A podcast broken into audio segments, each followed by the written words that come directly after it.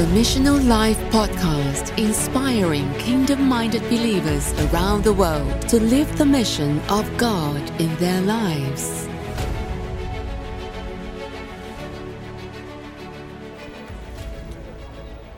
All right, welcome back to the Missional Life podcast. We are at the NRB in Dallas, Texas, and we have an opportunity to talk with Troy Brewer, who is the pastor at Open Door Church in Texas. He's a radio and television program and uh, broadcaster worldwide. He's a global missionary known for his radical love for Jesus. Troy, welcome to the show. Welcome. Thank you, Dan. Thank you, Amanda. Thank you so much for having me on. Absolutely.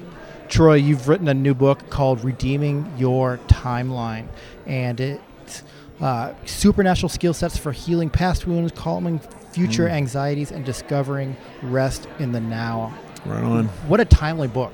Uh, because there are so many things that people are going through and have gone through culturally and in the world right now that have caused so much pain and, and have wounded so many people and caused them to experience so many hardships in life. How do people go past these past wounds and move into what God has for them in the future? What does that healing process look like? Well, thank you, Dan. Um, my whole spin on all of this is just the goodness of God overcomes all evil. You know, we're actually charged to overcome evil by good, right on. Mm-hmm. The goodness of God that whenever uh, Moses shows up and he says, Lord, show me your glory, he says, Well, I will cause my goodness to pass before you. So his manifest presence is his goodness right? Show me your glory, your manifest presence. I'll cause my goodness to pass before you. So, one of the things that I find in going throughout the world and doing what it is that we do and spending decades of my life um, in the worst places you can possibly imagine is that I kept coming across this thing of, okay, well, this is now, and God can give us a new future, but we have these things within our past that are just so devastating. Um, and we, we save a lot of children out of brothels throughout the world. It's a big part of the ministry that we have is to, is literally literally saving children out of brothels. And so if you got some 16 year old girl and she's already got five kids and she has been through something horrific for her entire life like you there you can think well there's nothing we can do about that then we can just now begin to work on our future well that's true if god is subject to your past and if god is subject to your present but I'm telling you, he's not. He's not subject to time. He's not Father Time. He's Father God. Wow. And he can literally step in into a place and literally bring his redeeming power, not just into your future, but also into your past. He can literally redeem your past. And I've been on a journey for uh, more than 30 years. I'm also a musician. Mm-hmm. And, uh, I've been on this journey discovering this, and it turned out to be the reason why the Lord put me in this was because um, knowing the kind of work that He was going to lead me into, I had to be able to bring something very real concerning the trauma of people's past and people's present. Not just a hope for someday. You know, I'm not Martha. Well, I know someday, you know, the resurrection is like, well, I am the resurrection and the life. Don't be looking for a day, be looking for me, Martha. You guys know what I'm talking about, right? And I'm like, well, how is it, Lord, that I can look for you in, in, in the midst of such incredible darkness? And God began to teach me this thing about redeeming your timeline. So, Dan, it all started uh, back in 1986, 1987. Amanda, we, I was playing in a Christian rock band called Destiny, and yeah, and we were playing uh, down in uh, at a place called the Liberty Lunch on Sixth Street in Austin, Texas, and uh, we had a a full secular set that turned into a worship set by the end of the night. Okay, and they were all kingdom songs, and it was we were very evangelical, we were very bold, we were very young, we were very immature, and uh, just take on hell with a water pistol, you know. And we were down there, and we were doing that, and I looked up, and behind the bar, getting towards the end of the night, uh, I was cutting loose in this magnificent lead, and I looked up and there was a sign that said, Time is God's way from keeping everything from happening at once. And I didn't know it then, but that was actually an Einstein quote. And I thought, what why wouldn't God want everything to happen at once? And just right there on the stage, in the midst of this concert that we were doing, a, a four hour set, I just began the Lord began to open up a door and say, Troy, I need you to start understanding time and I need you to start understanding how I work in time. And I had no idea that it was going to be a huge part of the ministry and the life I was going to live. Now, in my 50s, I had no idea how important it was to understand how important it is to understand how God deals with our timelines. And so now it's a it's like a staple in all the ministry that I do. Wow. What are some of the things that you see pe- most holding people back Mm. from moving into what God has for them? Well, hopelessness locks us down, and we have to be hope fanatics. I mean, we have to be ready always to give a reason for why do we have so. It, it should actually, it should actually offend some people and say, "Why are you so daggum hopeful? What's wrong with you? You know, what what are you so hopeful about?" And that we actually need to be ready. We need to be prepared that people are going to notice the kind of hope that we have within us. And people get locked into hopelessness for all different kinds of reasons. And I mean, in this day, where if you're drinking the Kool Aid, if you have your head in the lap of media Delilah today, um, you will lose all hope. And I think at the same exact time that the coronavirus was leased upon the world, was unleashed upon the world, I think there was something that went with hopelessness that was with it, like I've never seen. Because it doesn't matter in what country we're dealing with, the level of hopelessness and fear that has locked people up is it, it's unprecedented. I've never seen anything like it. And so uh, people get into all forms of, into all different kinds of hopelessness for all kinds of different reasons. But one of the things that causes people to learn hopelessness is the lie that there's nothing they can do about the things that have already happened to them. There's nothing you can do about what happened when you were six or seven years old. There's nothing you can do about what happened when you were 15 or 16, now that you're in your 30s or 40s. And I'm here to tell you that that's a lie. Because if you can, if you can find the Ancient of Days, if you can actually find him, which means he's older than time, if you can find him and if you can know him in a very real relationship, what you can find is your past is no more different to him than your present is. Because he sees you right now and deals with you, Amanda, right this second through the eye of redemption. King Jesus deals with you in present, future tense, not in present, past tense. That's what the law does. The law deals with us in present, past tense. But the power of grace and the person of King Jesus deals with us in present, future tense, even before now. Like, wh- wh- what are you talking about? I'm talking about he calls us holy right now. He declares that we are seated with him in heavenly places right now, meaning he's simply not subject to time. So, if you can invite him into your present right now, you can also invite him into your future right now. Like, well, why, why would I invite him into my future right now? Because he'll he'll change your trajectory and say, "Come and meet me here." All right, so where's that out in the Bible? It's in a whole bunch of places, but one of my favorite places is actually at the end of the book of John. He's walking with Brother Peter and he says, I've seen your death day and how it glorifies me. You remember that at the end of the book of John? It says, This he spoke concerning how his death would glorify the Lord. He's talking to him about, You're not going to bell.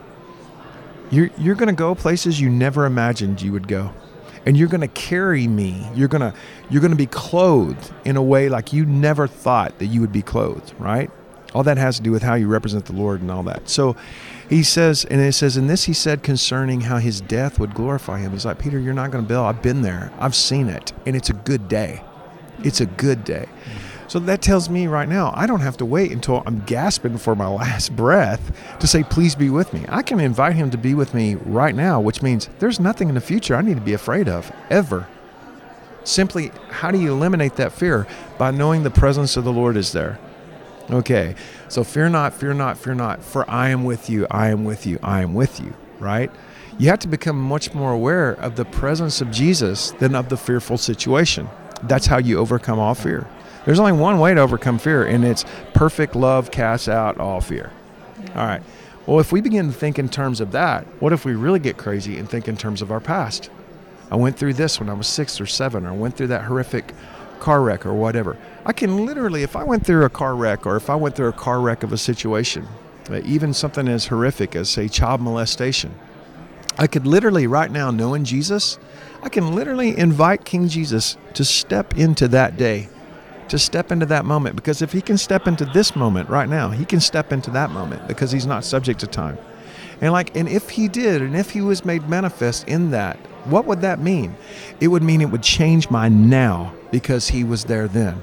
It would literally stop the unredeemed flow of time from that moment into my life this at this moment and bring a new form of time which is called redeemed time uh, in my book i have a whole chapter on how the bible explains different flows of time and one that you know we know there's past present and future tense right well there's also times and seasons and times is timelines and seasons is time circles okay but another cool kind of time is redeemed time and unredeemed time in a in the understanding of an unredeemed timeline, you're losing everything, Dan. Everything. But in a, in a redeemed flow of time, the kingdom is coming and you're gaining everything. Where Paul says, even at the end of his timeline, he says, For me to die is gain. Right? That's the difference that redemption brings in, no matter where it's at within time. Wow. I love that. I love how unredeemed time is empty. It's nothing. But mm-hmm. redeemed time is everything. I love that. That's so powerful because, you know, when Christ redeems us, he gives us all these things. Like yes, you said, we are seated in Christ in heavenly places with him. And he's given us this covenant of, of blessing in so many different areas. But without that, we don't have anything, do we? Yeah, we don't. You know, anytime, brother, in the Bible it says, and when the fullness of time had come, it's talking about redeemed time. But anytime in the Bible it says, and when the days had passed, it's talking about unredeemed time. The language is very specific. If you start looking at the timelines all the way through the Bible, God tells us how He deals with time. He tells us that. Like, what? Like, what are you talking about? Like, whenever He says, I knew you before you were born. Like, what is that? He, our relationship is eternal and it's outside of your timeline. So, if I know you outside of your timeline, you need to know that I can also know you inside your timeline. Before you were formed in your mother's womb, he says, specifically to, to Jeremiah, I knew you. It's like, whoa, whoa, wait. So what happens is, as soon as you and I take our last breath of Texas air and our first breath of heaven's air, we enter into eternity. However, we enter in, as far as eternity is, as far as eternity is concerned, is how we've always been. Like, what is that? That's why you need to enter in saved. okay? Because time is the only place where purposes of, of redemption can work. Time is the only place where you can change a curse into a blessing. That's why, as soon as Adam sinned, he fell into time and he became subject to time. The language for that is that the Word of God says that God told Adam, In the day that you sin, in the day that you eat of the tree of knowledge of good and evil, you shall surely die. Mm. Like you will enter into a day, you will enter into time the second you do that. So as soon as he entered into sin, he entered into death. As soon as he entered into death, he entered into time because of the purposes of redemption. So when did he die? 930 years later. Like I thought he's going to die that day. Yeah, a day is to the Lord as a thousand years. He died on that day. And it was actually one of the mistruths and one of the lies that the devil presented to Eve. And he said, You will not die. And when she bit into it, she didn't. And she went to Adam and she said, Look, God doesn't always tell us the truth. I ate this thing and I'm not dead. And then he bit into it. Boom. He entered into death and he didn't understand that he was entering in, into a timeline. Like, why would God have a trap door fall out from underneath Adam and Eve and say, now you're in, now, now, now you are subject to time? Because now, now you can say that was then, this is now, and this is what my new future is going to be. That was not possible until he entered into a time realm. So, time, so God Almighty actually created time for the purposes of redemption. And as long as you're in time, as long as you are, you have the availability for total redemption and total transformation. wow. What a powerful truth, though. Yeah. Because I think you know, I've I've suffered from that sometimes. You know, where you, you think, man, that has a grip on me, mm-hmm. and what a powerful truth to invite God into that situation, even if it happened in the past. Yeah. And invite him into that and have him be redeemer in that situation. And then almost, in a sense, set you free and do a whole trajectory um, that's completely different. So he comes and he's a redeemer, he's a restorer, he's a rewarder, and, you know, he is the dream giver. And I love that he can go into those things and unlock your potential and unlock you and free you from those chains of the past. Mm. Wow. And um, there's so many powerful stories in the book. Um, can you tell us about your friend whose parents died in a plane crash and the incredible way that God redeemed her and her parents' timeline?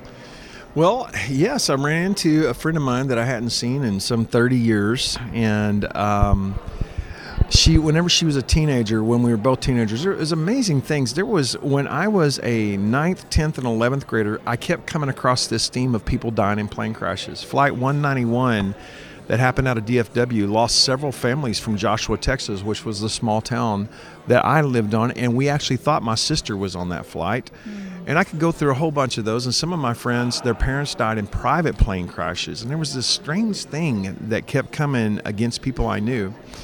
Well, 30 some odd years take go by and and I run into this lady and we get to talking and she's been through several marriages and her kids are grown up like my kids are grown up now and we get to talking and she's but she's got her act together now you know she's no longer an alcoholic she's no longer on drugs she's She's she's walking with God. Um, she believes in Jesus, but she's just now kind of coming into that, and she's like in her fifties, right? And so I get to talking to her just about the years she can continue to lament about the wasted years and about the tragedy, and and I was just listening to her, and I just said, I said, well, tell me, tell me about the worst part of that mess that happened to you whenever both because both of her parents were killed in a plane crash in a private plane crash mm-hmm. and she said well the worst of it was that um, they had been in a big fight and um, she never got to make up with them you know and they've gotten a big fight and she was a wild child and all this kind of stuff and she just said it's just horrific what happened to him so I was talking to her and I said, So you've invited Jesus into your life, right? She said, Yeah. I said, When did you do that? She said, Two years ago. I said, Awesome. I said, How, why don't you do this? And said, What? And I said, I said, what do you what do you think is the worst part of your parents dying in this plane crash outside of what was going on with y'all? And she said, Just they must have been so scared. They must have been so scared and it must have been so horrible. And I just I can't even imagine how terrible that that was for them. I said, How about this? And said, What? I said, Why don't you invite Jesus, you, invite Jesus, since you know him personally now, invite him to be in that plane at the moment that they're going down. And let's pray that they'll recognize his presence and the last few seconds of their life will not be the worst, but it'll be the best because Jesus is there. And she's like, You can do that? I'm like, Yeah, why not? And she's like, Well, how exactly would I do that? And I'm like, Well, how did you invite him into your life now? Did you just got real and you told him you needed him and he showed up? And she said, Yeah, but this is like a different place. I'm like, Okay, I have orphanages in Uganda. Okay, can I invite the presence of Jesus to show up in one of my orphanages in Uganda right now? She's like, Yeah, okay, well, that's time and that's space. And God's not subject to time or to space. So let's just carry this a little bit. I double dog dare you to ask Jesus to show up and to be made manifest in your parents' plane as it's going down, and that they're more aware of his presence than they are of the horrific tragedy that they're involved in. And she said, okay. So we did that. While she was praying that, and it's it's kind of like if you guys will put up with me for this, it's something like a word of faith thing. You declare the word of God. Mm-hmm. You declare what God Almighty says and you declare who Jesus is and you say, "Lord, I'm relying upon you for this." And this is impossible with men, but with God, all things are possible. And so we, I led her through that prayer, and we did it and it was beautiful. While we were praying that prayer, I saw I saw her father's arm around her mother and I saw he was holding her close, and I heard him say, The Lord is with us, the Lord is with us. And I saw he had this big giant ring on his finger, a big giant red ring. And so I told her that, and she said, Oh my gosh. she said, What? She said, my dad was wearing a big he always wore a big giant red red wing ring and i was like are you serious she said yes and i said do you still have it she goes no i have no idea whatever happened to it and i was like well that's a confirmation to you the lord was there with them. You can trust jesus. He's faithful. He did not abandon them. He did not leave them. He was made manifest to them.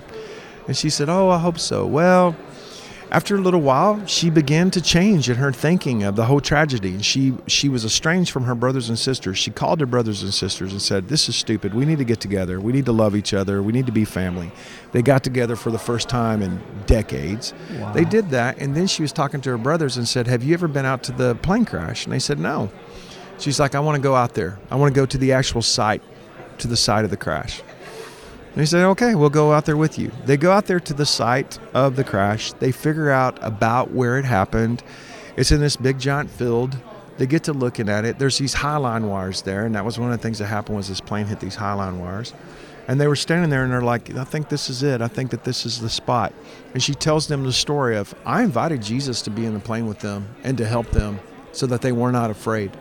And she said, No, Troy saw a big old red ring. You remember, man, dad used to wear that big giant red ring? I was like, Yes. And so they're standing there and they're talking about it and they look down on the ground and that ring was right there. Wow. After after after 30 years. And here's what I'm telling you, I don't know that it was there before we had prayed that prayer a few months before that. and it was such a huge confirmation to her that the Lord was there. He like left his signature, his signet, right? Hmm. Yeah, it was crazy cool. Wow. What an amazing testimony. It's just Jesus. He's so good, Dan. He's so good. And He is the answer to everything. And there's no reason for us to be shackled by anything in our past or the fear of our future.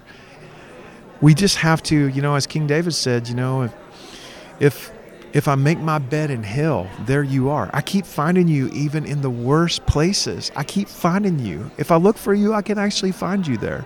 You can ask him and you can trust him with the best and the worst parts of your life. He's so faithful.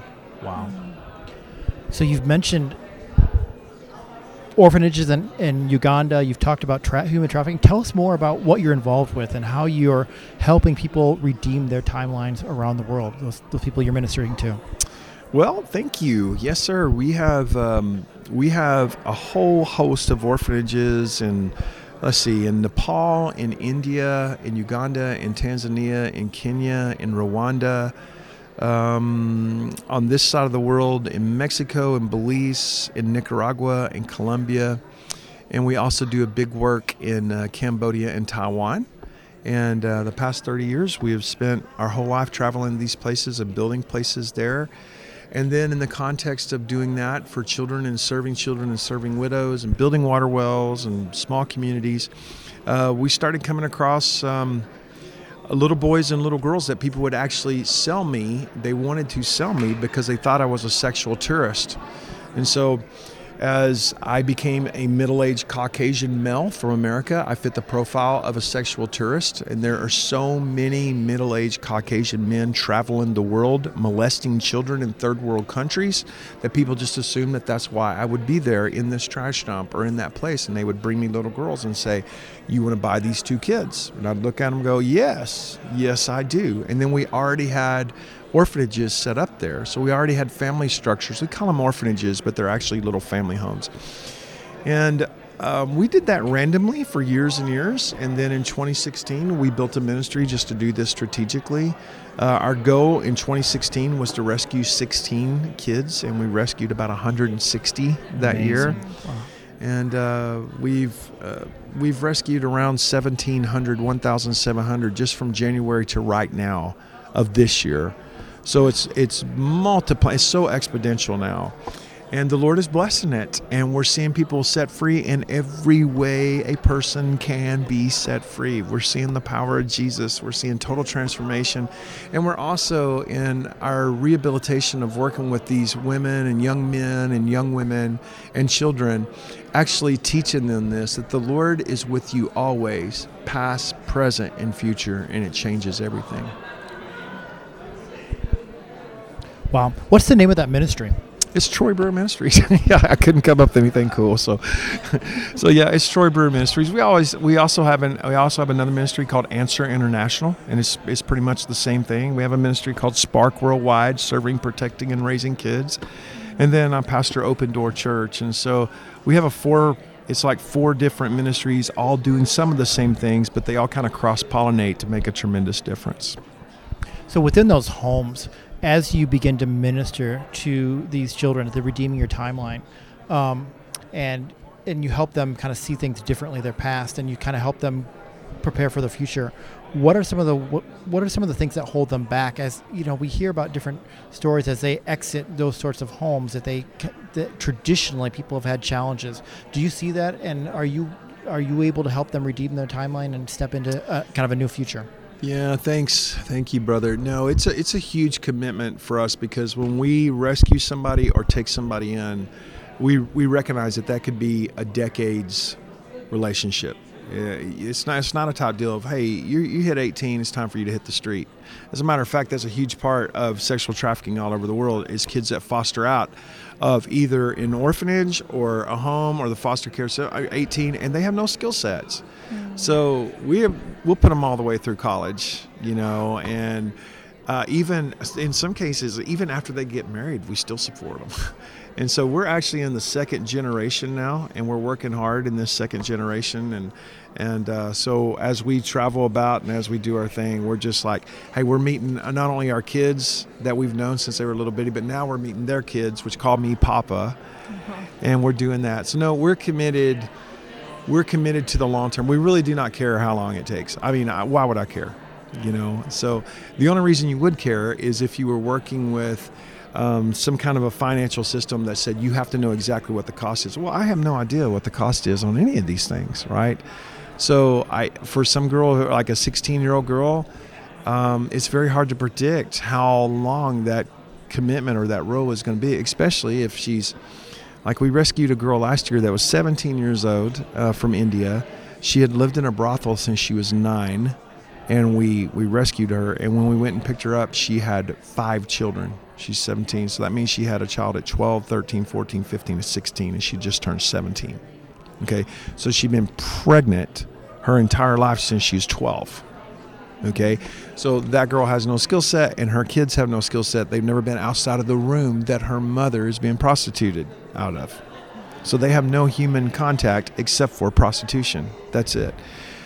How long of a commitment is that? I don't know. Uh, I just know we're just committed. I also know this too. I can't. There can't be. We can't be so impressed with darkness that we're afraid to invite the light of Jesus into those situations, past, present, or future. And I, I think that that's a big part of the answer is just refusing to be impressed with darkness. I'm not going to be impressed with darkness. There's no, all it is is selfishness. The opposite of love, Dan, is not hatred. The opposite of love is selfishness. And that's real. Wow. I think there's so many ministries out there that need to know about that because you hear about so many ministries that you know they hit that that that timeline that eight they're that 18 and Yep. then they're out. What are some ways that you guys have successfully transitioned from kind of aging out Right. um, children at 18 and kind of continuing on that support? What are some some of the ways that you've done that? Well, it, it depends on which culture we're working in because all that looks very, very, very different. In India, uh, once once a girl or a young man is around 19 or 20 years old, they have a big decision that they need to make. They they're either going to go into a lifestyle of they they're ready to get married and they're ready to start living a family life, which means they have to have skill sets for that. Well, they didn't learn that in a brothel. So my whole thing is, I tell all these girls, all those boys are knuckleheads. You do not need to get married yet. And we tell the boys the same thing. Hold, hold your horses before you're just anxious to get off and get married. You need to understand you've never been in a family situation before, and this is not going to be good for you. So what we do is we say, where do you want to go to college? Because I want to tell you, uh, college in India is cheap, and you can send, you know, like we. When I say cheap, I mean it's cheap compared to American colleges. And like, what do you what do you want to do with your life? And then also to be prepared that it, they might not be successful in the first couple of stabs of that, and you can't just be like you're a failure. Like no, remember what they come out of, and it might take them a while to decide what it is that they want to do and find the niche because they don't have a lot of experience, right? So in the in the situation of India, it is about a very long term commitment. Most of our kids that we have rescued as kids, they typically do not even pursue getting married or a family life until they're their late twenties or early thirties because they're way behind the curve.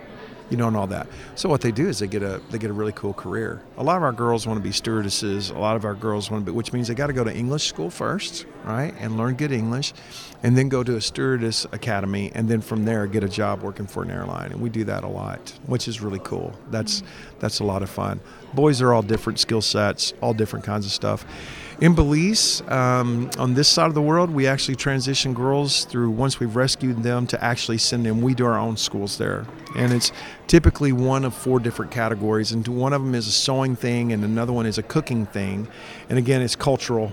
It's a cultural thing there, so that they have a skill set for their own community, so that they're not vulnerable to going back into some form of trafficking, and that they actually have a skill set um, for that. Oh, in different parts of the world, it's different things, but it again, it's everything in the kingdom is relational. Before Yes. it's functional, it's all relational, and you have to be committed to the relationship, and then start working through the functionality of that. I love how that's such an example of the Father It is mm-hmm. that Right on. he doesn't give up on us, does he? He does not. He promises to be there with us through it all, and he's not time defined. He doesn't That's say, good. "You're 18. I'm d- I'm done with you." That's right. Wow. Yeah, no, it's a big deal. Speaking of time defined, I've got to go to another interview here in just a few minutes, and I want to just tell you guys, I'm so grateful for you. I'm, you guys didn't know me, and you took a chance having me on here today, and thank you for being brave, and thank you guys for having me on. Thank you for being here and for getting the word of God out. Thank y'all for doing that. Oh man, thank you so much for being Yeah, on the thank show you. today, and we speak blessings on everything you put in your hand to. Absolutely. Thank you, my friends. God bless you.